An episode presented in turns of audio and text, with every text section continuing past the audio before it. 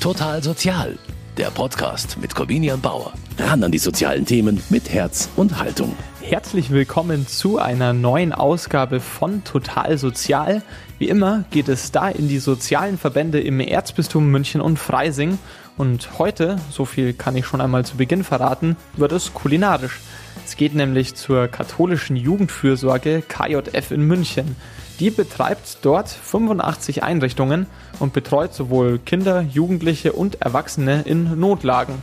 Also Menschen, die mit psychischen, körperlichen oder sozialen Problemen konfrontiert sind. Mehr als 13.000 Klienten im Jahr sind das insgesamt, die von der KJF betreut werden. Zum Beispiel in Kinderheimen oder betreuten Wohngruppen. Eine solche Einrichtung ist auch das Adel Gundenheim in der Münchner Au. Und dort gibt es eine ganz besondere Küche. Das hat mir Franziska Rothmann erzählt. Wir sind eine Catering-Firma, die anteilig Menschen mit Behinderung beschäftigt. Also wir haben momentan zwei Leute mit einer Behinderung in der Küche und die haben beide eine Lernbehinderung. Und wir haben Geburtstage jetzt im Privaten oder Taufe, Konfirmationen oder sowas, aber auch in Firmen irgendwelche Jubiläen, Weihnachtsfeiern, Event-Catering, Schulcatering aller Arten. Hoch 47 heißt der Caterer. Rothmann ist für die Veranstaltungsplanung und das Management verantwortlich. Auf den ersten Blick bietet Hoch 47 ganz klassisches Catering an, aber in der Küche des inklusiven Betriebs arbeiten eben auch Menschen mit Behinderung. Also ich bin ähm, Erkan, bin 29 und bin gelernter Beikoch. Und einer von zwei Mitarbeitern des Küchenteams mit einer Lernbehinderung was das überhaupt ist, eine Lernbehinderung, welche Probleme damit einhergehen und wie Erkan trotz seiner Behinderung bei Hoch 47 einen Job gefunden hat, der ihm richtig Spaß macht. Darum geht es heute bei Total Sozial. Mein Name ist Corbina Bauer und es freut mich, dass Sie mit dabei sind.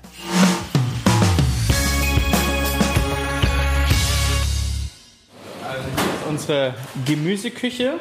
Da machen wir Salate und auch Obst verarbeiten wir hier. Alexander Göttler führt durch die Küche des Adel Gundenheims. Der 30-Jährige ist Koch und leitet den Küchenbetrieb des Caterers Hoch 47, benannt nach dem Standort in der Hochstraße 47 in der Münchner Au. Insgesamt fünf Küchenmitarbeiter arbeiten hier inklusive Göttler. Also wir haben eine Küchenhilfe, einen Beikoch, eine Auszubildende im ersten Lehrjahr und eine hauswirtschaftliche Betriebsleiterin, die meine Stellvertreterin auch ist. Gemeinsam haben sie ein ansehnliches kulinarisches Repertoire. Von Canapés, zum Beispiel mit Lachs oder gegrillten Gemüse belegte Baguettes, bis zum Rinderschmorbraten mit Blaukraut und Spätzle reicht die Speisekarte des Caterers. Auch die Räume kann man über das Hoch 47 buchen. Sogar das Geschirr, erklärt Göttler. Machen wir auch, in unserem Catering haben wir das dabei, genau. Da verbieten wir alles, Tassen, Teller, alles, was man sich vorstellen kann. Man will, wir spülen das hier, das wird dreckig, kommt es zurück und wir spülen das dann hier. Genau. Und man kann sich auch bei uns nur Geschirr ausleihen. Also ohne Essen könnte man sich theoretisch auch bei uns Geschirr ausleihen. Ja, also bis zu 200 von jedem haben wir auf jeden Fall. Also bis 200 Personen können wir Geschirr locker verleihen. Die richtig großen Mengen macht das Hoch 47 aber woanders. Der Caterer beliefert nämlich außerdem noch zahlreiche Schulen mit Essen für die Mittagspause. Die Warenkapazitäten der Küche können sie momentan aber gar nicht ausschöpfen, sagt Göttler. Vor Corona in guten Monaten hatten wir 20 Caterings im Monat ungefähr und 600 Schulessen.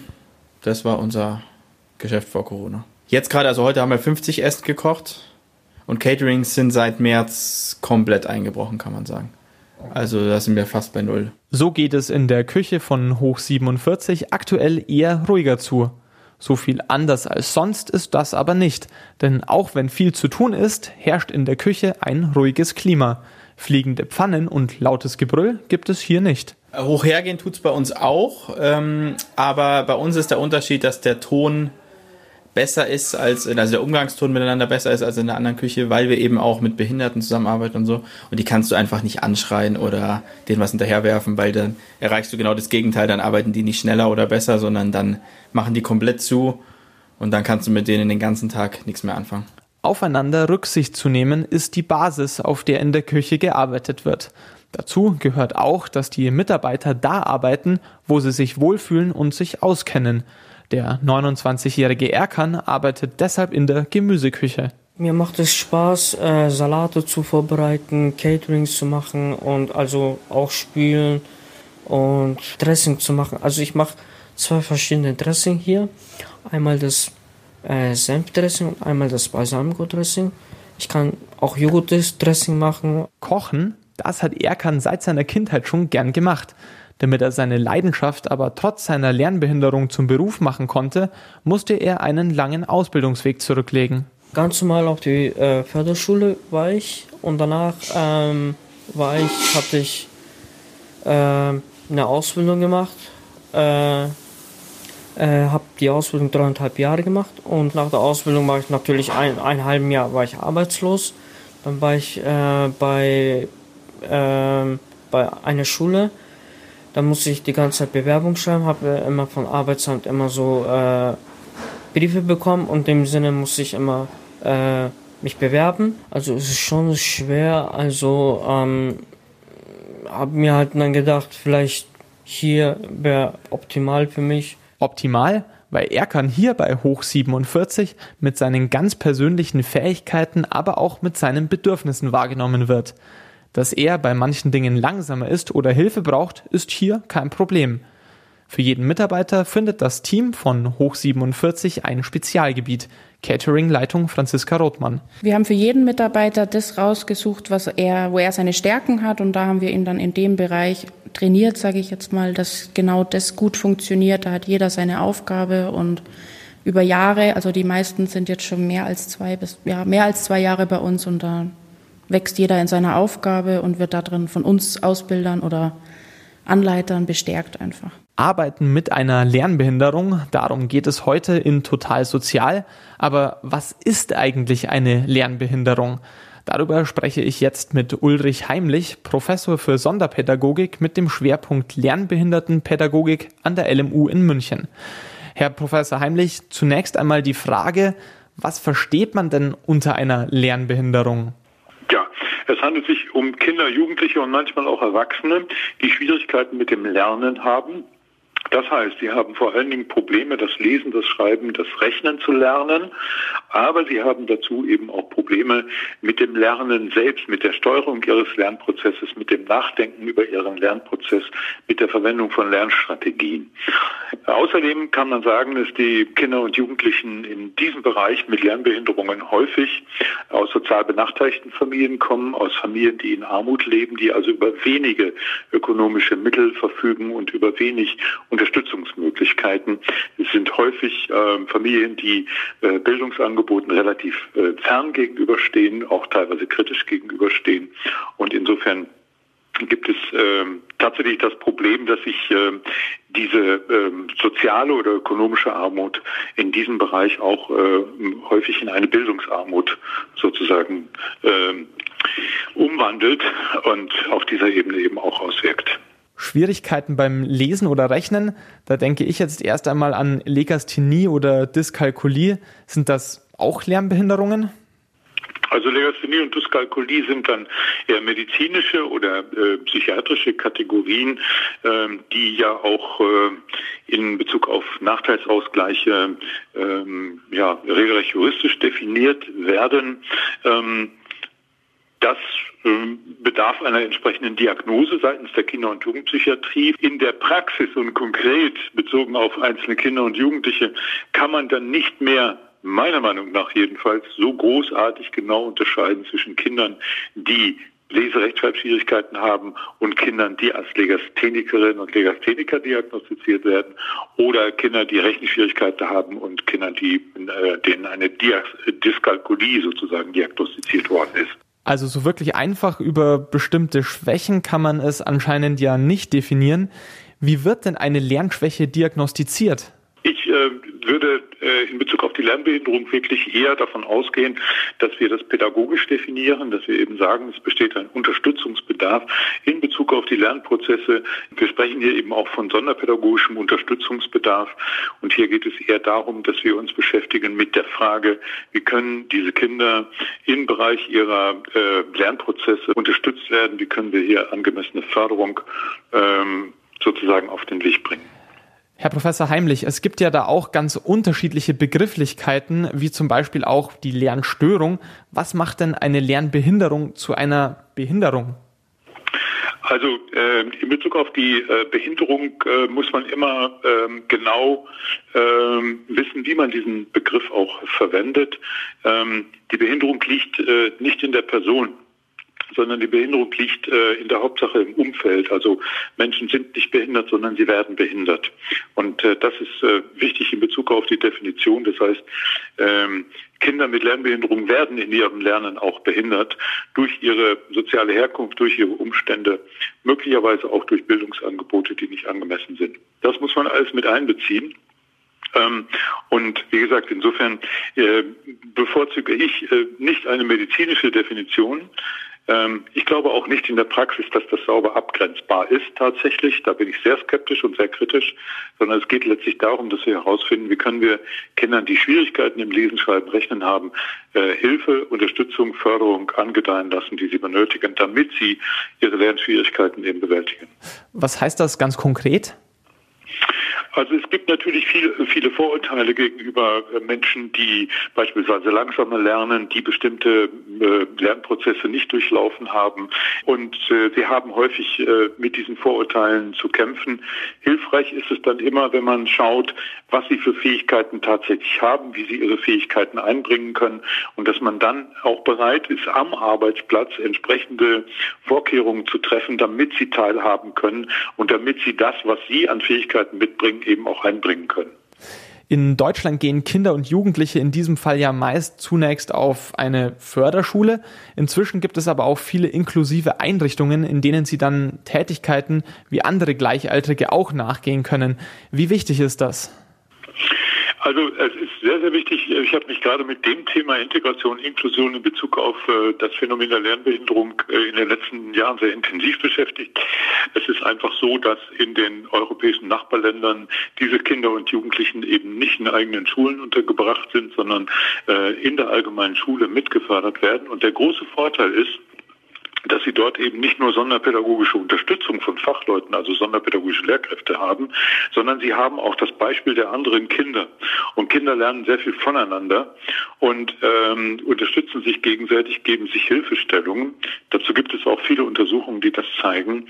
Und deswegen ist es sehr sinnvoll, dass wir eben nicht nur die sonderpädagogische Unterstützung seitens der Fachleute, der sonderpädagogischen Lehrkräfte sicherstellen, sondern es ist genauso wichtig, dass ähm, äh, Kinder, Jugendliche oder in diesem Fall nehme ich an Jugend, äh, junge Erwachsene mit anderen am Arbeitsplatz zusammenarbeiten und dann eben auch voneinander lernen können. Okay, aber das könnte, wie Sie gerade eben ja am Beispiel anderer Länder erklärt haben, vielleicht sogar noch früher geschehen. Nichtsdestotrotz, es gibt auch schon viele Projekte, die Menschen mit Lernbehinderungen unterstützen. Wo sehen Sie denn grundsätzlich noch Verbesserungsbedarf? Also ich würde gerne insgesamt dafür plädieren, dass wir äh, uns mehr als Gesellschaft auch mit dem Thema Inklusion beschäftigen. Letztlich äh, bewahrheitet sich dann unser Bemühen um Inklusion selbstverständlich an der beruflichen Teilhabe, an der Möglichkeit, auch eine eigene Existenz zu gründen ähm, und durch eine berufliche Tätigkeit, für die man angemessen bezahlt wird. Und insofern ist das eine wichtige Forderung, dass wir äh, in diesem Bereich eben auch uns weiterentwickeln und dass das selbstverständlicher wird, dass eben auch Schüler mit Schwierigkeiten im Lernen, junge Erwachsene mit Schwierigkeiten im Lernen einfach auf diese Weise, auf diese Weise einbezogen werden auf der Basis ihrer Fähigkeiten. Herzlichen Dank, Professor Ulrich Heimlich vom Lehrstuhl für Lernbehindertenpädagogik an der LMU war das. Das Gespräch haben wir vor der Sendung aufgezeichnet. In der Küche des Caterers Hoch 47 in der Münchner Au arbeiten unter anderem Menschen mit Lernbehinderung. Einer von ihnen ist der 29-jährige Beikoch Erkan. Sein Job er hilft dem Chefkoch in der Küche bei verschiedenen Arbeitsabläufen und ist selbst für Salate und Desserts zuständig. Auf der anderen Seite bekommt er aufgrund seiner Behinderung aber ebenfalls Unterstützung. Zum Beispiel, wie ich brauche halt ähm, Mathehilfe oder sonst irgendwas und äh, vieles gezeigt und so und aber trotzdem geht immer noch die Arbeit weiter. Also mir macht es halt nicht aus und mein Küchenchef das macht auch nicht aus, denn er hilft mir halt, was ich in dem Sinne nicht weiß wie es weitergeht. Dann hilft er mir durch Mathematik und alles. Genau, was ich nicht weiß, hilft er mir dann und ich schreibe es mir dann natürlich auch. Zum Beispiel, ähm, wir haben praktisch immer eine Liste, Personenanzahl zum Beispiel, ähm, 14 Leute bekommt äh, 1, irgendwas äh, die Anzahl, also Kilo und dann muss halt der Nachtisch dann so abgewogen werden. Also es wird halt viel mit uns gearbeitet. Das konnte ich nicht machen. Also hier wird mir sehr, sehr, sehr viel geholfen. An manchen Stellen Hilfe zu brauchen, ist etwas, das Erkan aber von klein auf kennt und mit dem er auch umzugehen gelernt hat. Äh, ja, auch in der Schule. In der Schule hatte ich das genauso, also mit dem Deutsch reden und halt äh, Mathematik. Vor allem Mathematik braucht man ja auch in der Küche. Behindert werden, nicht behindert sein.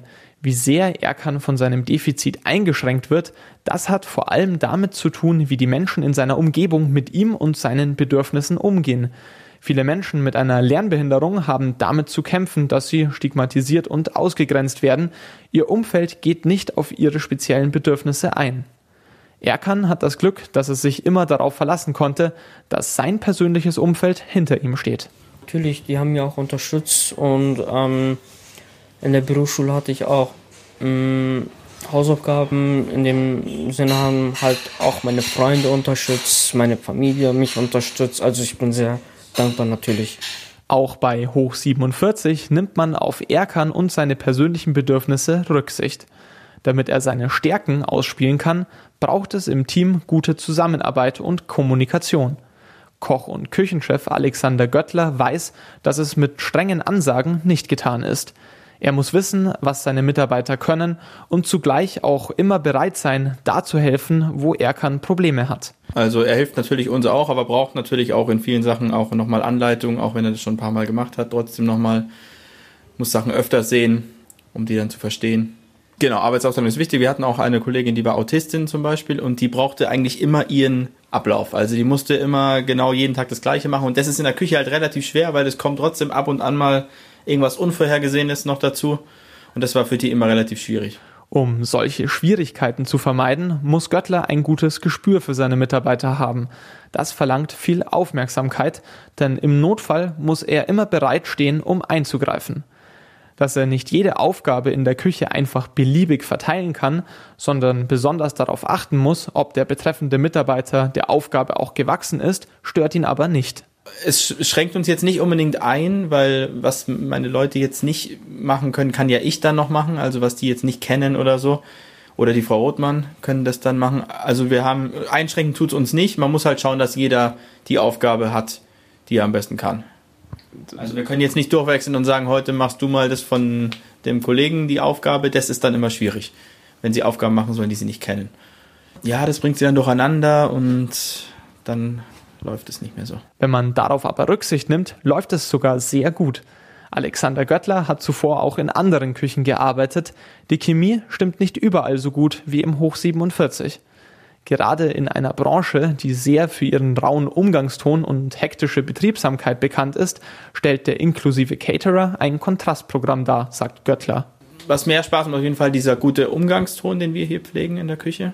Das macht schon Spaß dass wir eben auch keiner jetzt aus, oder ich, ich jetzt auch nicht, ich kann jetzt auch nicht ausrasten bei den Leuten oder so, das, das geht einfach nicht, das kann ich nicht machen und die Leute sind natürlich auch alle sehr nett, meine Mitarbeiter. Der 30-Jährige trägt aber nicht nur dafür Verantwortung, dass seine Mitarbeiter mit Lärmbehinderung sich wohlfühlen. Als Küchenchef liegt es auch bei ihm, auf die Sicherheit aller im Betrieb zu achten. Denn Möglichkeiten, sich zu verletzen, die gibt es in einer Großküche zuhauf. Also die ganz gefährlichen Sachen, die lassen wir jetzt nicht unbedingt die Menschen mit Behinderungen machen, aber jeder bekommt eine Einweisung, wenn er anfängt hier neu und weiß genau, wo sind die Gefahren, jeder für seinen Bereich dann. Aber viele Sachen, die machen wir halt dann, die, die Frau Rothmann und ich. Zum Beispiel jetzt ähm, an den Kippern, wenn wir da frittieren, 180 Grad heißes Fett, wenn wir den, das machen wir dann selber. Da die Aufgaben klar aufgeteilt sind und in der Küche vom Hoch 47 ein großes Bewusstsein für die individuellen Stärken und Schwächen jedes Einzelnen vorhanden ist, sind Verletzungen etwas, das nur selten passiert. Noch nichts Großes. Also es sind immer kleinere, dass man sich mal schneidet oder so. Das ist in der Küche immer, aber große Sachen hat man noch nicht. Zum Glück. Hoffentlich bleibt es auch so. Absolut verschont von Problemen bleibt die Küche von Hoch 47 aber natürlich trotzdem nicht.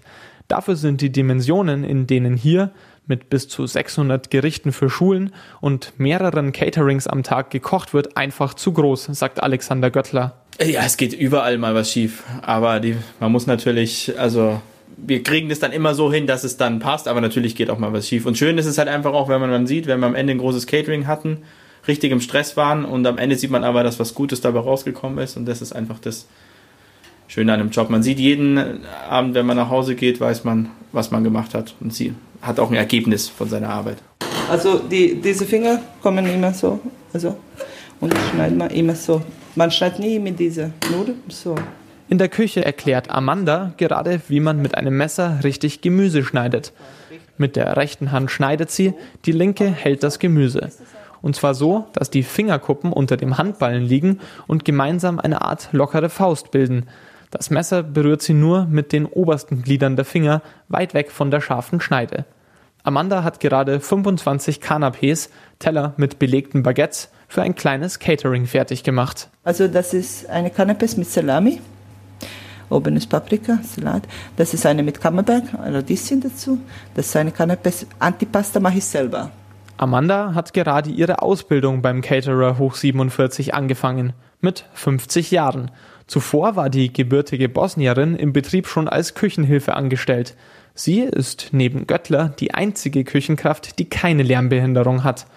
Dass sie sich jetzt noch entschlossen hat, eine Ausbildung zu beginnen, hat sie vor allem ihrem hartnäckigen Chef zu verdanken. Und ich mache äh, also Catering, Ausgabe, also alles möglich, mein Chef, also Herr Göttler.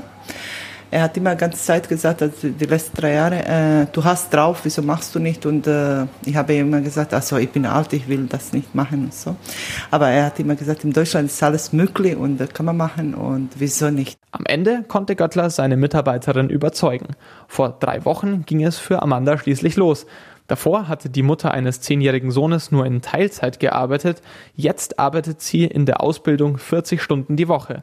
Einen guten Teil dieser Zeit muss sie jetzt auch wieder in der Schule verbringen. Montag, Dienstag waren wir in Schule, drei Tage jetzt arbeiten und äh, nächste Woche ganze Woche in Schule, Montag bis Freitag. Ich habe schon einen Plan gekriegt für dieses Jahr, also bis 2021 habe ich schon einen kompletten Plan, Stunde und so. Ja, und äh, nächste Woche habe ich fünf Tage und nächste Woche wird schon ein bisschen äh, äh, Vorbereitung mit Salat schneiden und äh, äh, verschiedene Kartoffeln gemacht, Suppe und das wäre, sieht man. Die ersten Wochen Berufsschule haben der 50-Jährigen richtig Spaß gemacht. Dabei hatte sie im Vorfeld schon auch Sorge, ob noch einmal die Schulbank zu drücken wirklich das Richtige für sie ist. Vor allem vor dem Altersunterschied hat sich Amanda gefürchtet und davor, wie ihre Mitschüler sie behandeln würden. Der erste Tag an der Berufsschule war für sie deshalb nicht leicht. Ich war so aufgeregt, ich habe gedacht, der erste Tag ist sterben. ich habe mich geschämt und so. Äh, in zweiten Tag, äh, viele Kinder sind zu mir gekommen und haben gesagt, wieso nicht, das ist super, dass sie machen. Und da äh, haben sie so positive Frage mir gestellt und haben gesagt, also äh, sind sie super cool und so, also machen sie einfach und brauchen sie nicht schämen. Und jetzt habe ich Lust gekriegt, also einfach. Ne? Bis jetzt hat sich der ungewöhnliche Schritt für Amanda also gelohnt. Ihre Befürchtungen aufgrund ihres Alters zur Außenseiterin zu werden, haben sich nicht erfüllt. Dennoch war für die Entscheidung, mit 50 Jahren noch einmal eine Ausbildung zu beginnen, viel Mut erforderlich.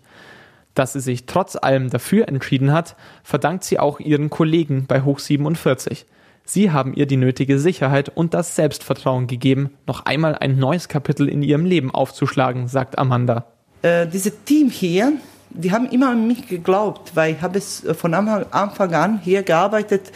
Ich habe gelernt, also schnell, punktlich, perfekt, Perfektion. Äh, ich habe alles viel gemacht und äh, die haben immer gesagt, mein Gott, du kannst das, du kannst das. Wieso machst du keine Ausbildung? Und Herr Göttler, Betrieb, also Küchenchef, ist super nett. Immer, Klima ist hier super. Einfach mit Kollegen so sind sie alle so nett. Ähm, und äh, früher, wo ich habe gearbeitet, das war immer nur Bauer, Bauer, mhm. Bauer, keine Zeit für dich und also, mhm. also das war nur Arbeit. Bei Hoch 47 ist es aber eben nicht nur Arbeit, beziehungsweise nicht nur Kochen. Hier gehört es eben auch zu den täglichen Aufgaben, sich umeinander zu kümmern und zu helfen. Durch das gemeinsame Arbeiten mit lernbehinderten Menschen hat Amanda die Erfahrung gemacht, dass der Umgang mit den Kollegen der Schlüssel für erfolgreiches Teamwork ist. Wer dabei wie viel leisten kann, ist erstmal gar nicht so wichtig. Die Behinderung ihrer Kollegen gehört zwar dazu, spielt für Amanda aber keine große Rolle, sagt sie. Diese leichtere Behinderung einfach, ich stecke hinten. Also ich, ich will das nicht sehen, weil sind sie super nett. Sind sie so behilflich? Sie fragen immer, brauchst du das? Mach ich. Also sind sie immer da? Sind sie super nett? Äh, deswegen ich sehe nicht diese Behinderung. Das ist so, so für mich nicht wichtig. Wenn eine, äh, für mich ist wichtig Mensch. Amanda ist sich aber sicher, dass es Betriebe wie Hoch 47 braucht, die auf Menschen mit Lernbehinderungen auch Rücksicht nehmen. Bevor sie beim Caterer in der Au gearbeitet hat, war sie auch schon in mehreren anderen gastronomischen Betrieben tätig. Sie ist überzeugt, nicht überall würde auf ihre Kollegen mit Beeinträchtigung so Rücksicht genommen werden wie bei Hoch 47. Vielleicht ist nicht in dieser Küche so wie äh, Banderküche. Banderküche wird so geschrien, schneller, machen wir. Hier muss man ein bisschen vorsichtig äh, sein, weil äh, vielleicht wird diese Menschen beleidigt, mhm. wenn man sagt, schnell machst du das oder oder so. Und das ist vielleicht Unterschied. Und deswegen, äh, die ersten zwei Jahre habe ich nicht so viel bei, äh, reagiert, aber ich habe gemerkt, wenn man es einfach nicht, die kommt doppelt zurück. Also. Diese Erfahrungen aus der inklusiven Küche helfen Amanda jetzt auch in der Berufsschule. Denn anstatt, wie sie zuerst befürchtet hatte, zur Außenseiterin zu werden, hat sie sich für viele andere Auszubildende in den ersten Wochen schon zu einer geschätzten Klassenkameradin entwickelt. Weil ich habe gemerkt bei Kindern, weil er hat, äh, also unser Lehrer hat gesagt, ab nächste Woche wird geteilt in Gruppe äh, wird gemacht verschiedene Sachen und ich habe gemerkt bei Kindern, dass die sagen, äh, ich will mit Amanda, ich will mit Amanda, weil sie hat Erfahrung und äh, das tut mir gut, also das ist schön. In knapp drei Jahren soll Amandas Ausbildung abgeschlossen sein, zumindest nach Lehrplan. Küchenchef Alexander Göttler ist sich aber sicher, dass die 50-Jährige es mit ihrer Erfahrung und ihrem Talent auch schon früher schaffen könnte. Amanda freut sich auf alle Fälle auf den neuen Lebensabschnitt. Eine Sache bereitet ihr aber noch etwas Sorgen. Problem für mich, ich glaube, Problem ist kein Problem. Ich mache mit alles, aber jetzt äh, haben wir erfahren, dass wir muss mal Englisch lernen in der Schule mit 50. Aber alles möglich. Wieso nicht? Mein Sohn spricht perfekt Englisch, also muss ich vielleicht von ihm lernen, weil er ist zehn Jahre. Notfalls kann sich Amanda außerdem ja auch auf ihr Team bei Hoch 47 verlassen. Mich hat bei meinem Besuch bei Hoch 47 tatsächlich beeindruckt, wie gut das Teamwork zwischen nichtbehinderten und lernbehinderten Mitarbeitern funktioniert. Und dass es eben tatsächlich nicht ein theoretisches Ideal ist, sondern auch praktisch umgesetzt werden kann. Betriebe wie Hoch 47 sind da aber eher noch die Ausnahme. Auf dem ganz breiten Arbeitsmarkt gäbe es hier noch Potenzial zu Verbesserungen. Das betont auch Ulrich Heimlich, Professor für Lernbehindertenpädagogik an der LMU, mit dem ich im Zuge dieser Sendung gesprochen habe. In Deutschland haben wir ein sehr, sehr äh, ausdifferenziertes und gut ausgebautes Rehabilitationssystem. Das folgt aber dem Grundsatz, dass erst eine möglichst gute Qualifikation stattfinden soll und dann eine Platzierung auf dem Arbeitsmarkt. Ja? Was wir leider nicht machen, so wie in den USA, ist äh, direkt auf dem Arbeitsplatz auch tätig zu sein und äh, direkt Arbeitsplätze zu suchen und dann auf dem Arbeitsplatz auch nochmal ähm, zu qualifizieren und äh, zu unterstützen. Also diese direkte äh, Inklusion, die direkte Teilhabe am Arbeitsplatz, das muss meiner Meinung nach ausgebaut werden in Deutschland in Bezug auf den Förderschwerpunkt Lernen oder Kinder mit Lernbehinderung, beziehungsweise in diesem Falle Jugendliche, Jugend, Jugend, junge Erwachsene, ähm, ist das leider noch nicht so ausgebaut gewissermaßen. Mal abgesehen von vereinzelten Projekten wie eben Hoch 47. Wer jetzt in der Sendung irgendwie Hunger bekommen hat oder sich auch ansonsten für das Catering interessiert, der kann das Projekt ja mal auf Facebook und Instagram suchen. Unter dem Namen Hoch47 zusammengeschrieben, bekommt man da schon einmal einen Eindruck vom kulinarischen Angebot. Und wer sich gleich für die ganze Speisekarte interessiert oder schon mit dem Gedanken spielt, mal einen Caterer mit sozialen Hintergrund zu engagieren, der kann direkt auf der Website des Unternehmens unter www.adelgundenheim.de fündig werden. Ja, und das war es dann auch für heute mit Total Sozial. Ich sage erst einmal Danke fürs Zuhören und ich freue mich natürlich, wenn Sie auch das nächste Mal wieder einschalten. Bis dahin wünsche ich Ihnen alles Gute. Am Mikrofon verabschiedet sich Corbinian Bauer. Total Sozial, ein Podcast vom katholischen Medienhaus St. Michaelsbund, produziert vom Münchner Kirchenradio.